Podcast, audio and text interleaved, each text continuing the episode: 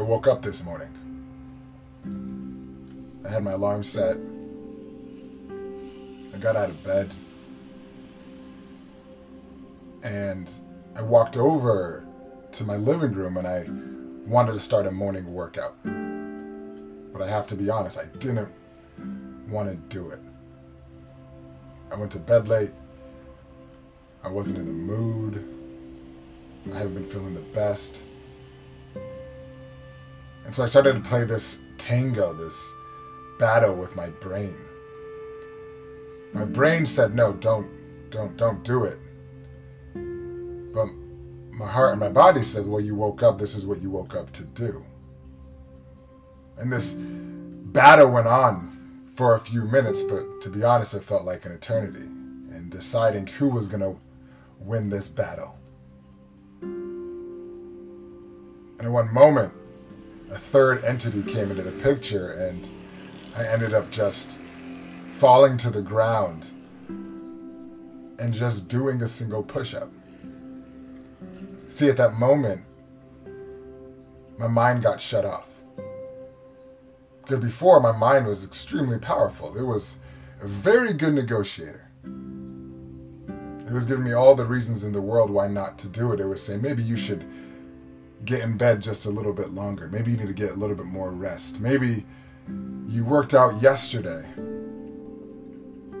And so you don't need to work out today.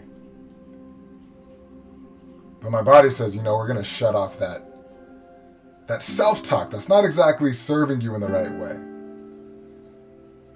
And I began to do one. And I began to do two, and I did more and more.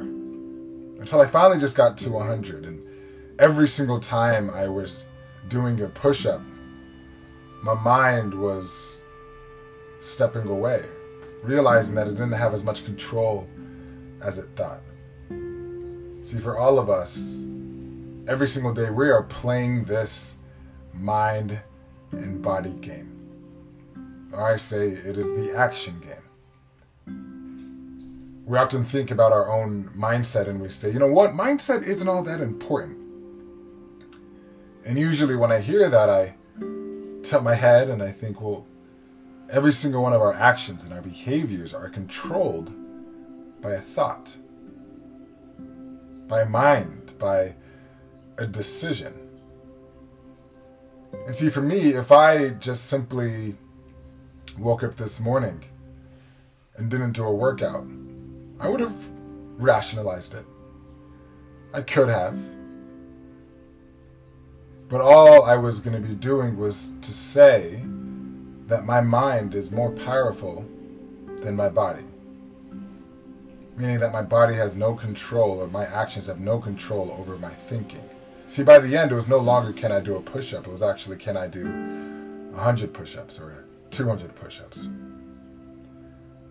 So, as you're starting your day today, what I tell you is when you first start your mornings, even if it's today or tomorrow, who is going to win out? See, we know as soon as we wake up, the battle starts. And that battle is when that alarm goes off. And the question is are we going to get out of bed and stand up and start the action of today? Or are we going to let our mind say, hey, we're just too tired, or maybe this isn't what I really wanted, or maybe we should just take a little bit more time? See, it's those actions that we're able to step up and say, no, I'm going to start my day on my own accord. I'm going to start my day in the direction I decide. And since you're starting today and you have the tasks on your list or whatever you need to get done,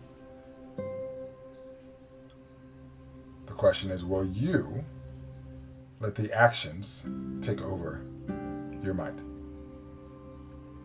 I see you out there.